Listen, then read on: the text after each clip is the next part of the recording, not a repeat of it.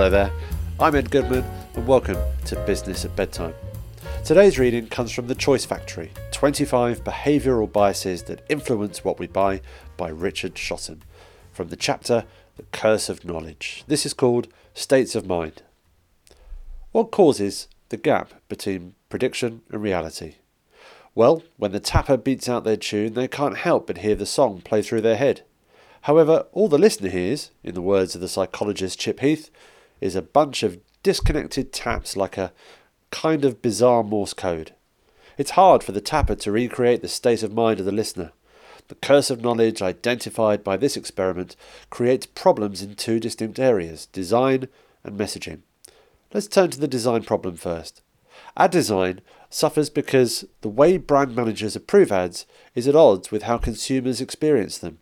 When weighing up a piece of copy to run, the brand manager tends to pore over the ad, scrutinizing each element of the copy, applying their full attention for a considerable length of time to ensure it hits the objectives.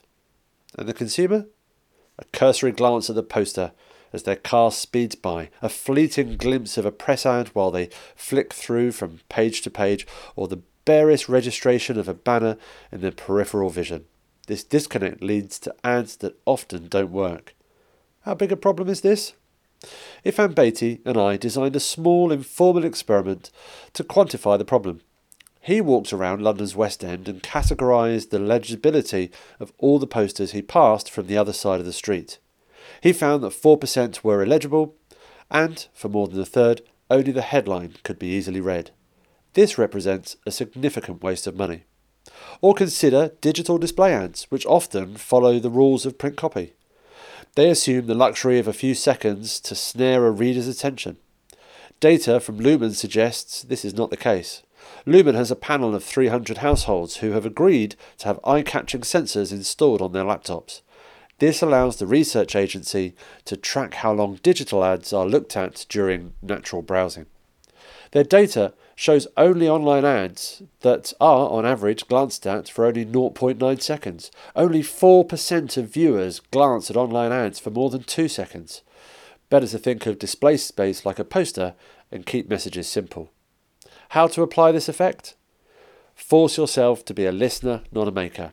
I met with Ian Leslie, author of Born Liars, in an Indian cafe near Liverpool Street. Over a bacon naan, he pointed out that it wasn't just advertisers who struggled to put themselves in the shoes of their audience, the same difficulties beset musicians. According to musician Brian Eno, you're a completely different person as a maker than you are as a listener. That's one of the reasons I so often leave the studio to listen to things. A lot of people never leave the studio when they're making something, so they're always in that maker mode, screw driving things in, adding, adding, adding, because it seems like the right thing to be doing in that room. But it's when you come out that you start to hear what you like. Marketers need to adopt Eno's approach and force themselves to change the context of evaluation.